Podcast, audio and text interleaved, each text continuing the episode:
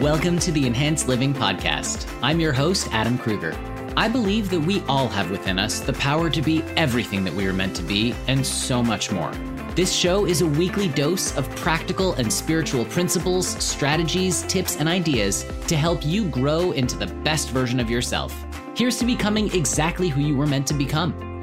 I've been called a human Swiss Army knife because I'm a TV host, inspirational speaker and coach, live event MC and DJ, certified yoga and Ayurveda teacher, functional fitness enthusiast, author, husband, and dad with a voracious appetite for knowledge, and I'll be sharing real talks with successful people from all walks of life, spiritual teachers and masters, and experts in many different fields. I'll also share my own perspective that I've gained from over 20 years of diligent meditation and spiritual work so we can all experience enhanced living. Are you ready to evolve? Let's do this. Thanks for joining me and welcome back. So, today I want to talk about something that is really about subjectivity versus objectivity. And Charisse is here joining me yet again. Hello, everyone. I love having her on the show. Honestly, it's she's like my security blanket.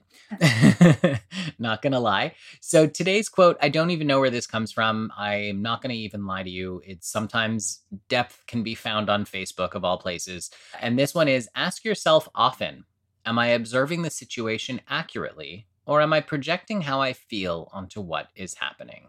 One more time. Ask yourself often Am I observing the situation accurately? Or am I projecting how I feel onto what is happening?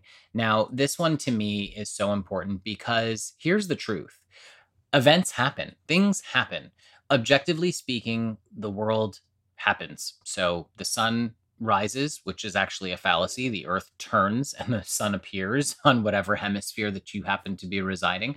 That happens. There's nothing that's going to change as that goes. But the question is are you observing the situation for what it is, or are you coloring it with your internal thoughts and emotions and feelings? And most of the time, we're putting our internal stuff on things. Yeah, and especially if it's someone that you've had a longer relationship with, it might trigger you from something from the past that you've dealt with with that person.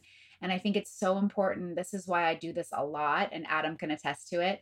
When there's a situation where there's a disagreement or there's something happening that I don't know I don't know how I'm going to react or feel. I just take some space from it. I take a breath, I take some space from it, and I I introspect and I look at it and I try to see it from neutral eyes, just complete neutral neutrality.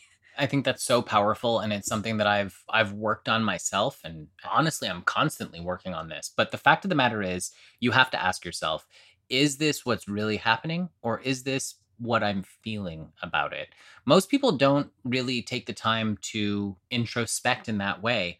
And I believe that it's the cause of so many arguments. So do yourself the favor Ask yourself often Am I observing the situation accurately, or am I projecting how I feel onto what is happening? Have a wonderful day. Thanks for listening to this week's episode of Enhanced Living Podcast. If you enjoyed what you heard today, please share it with a friend. And if you haven't already, subscribe, rate, and review the show on your favorite podcast player. If you have any questions, comments, or feedback, feel free to reach me directly at enhancedliving.net. Thanks for listening.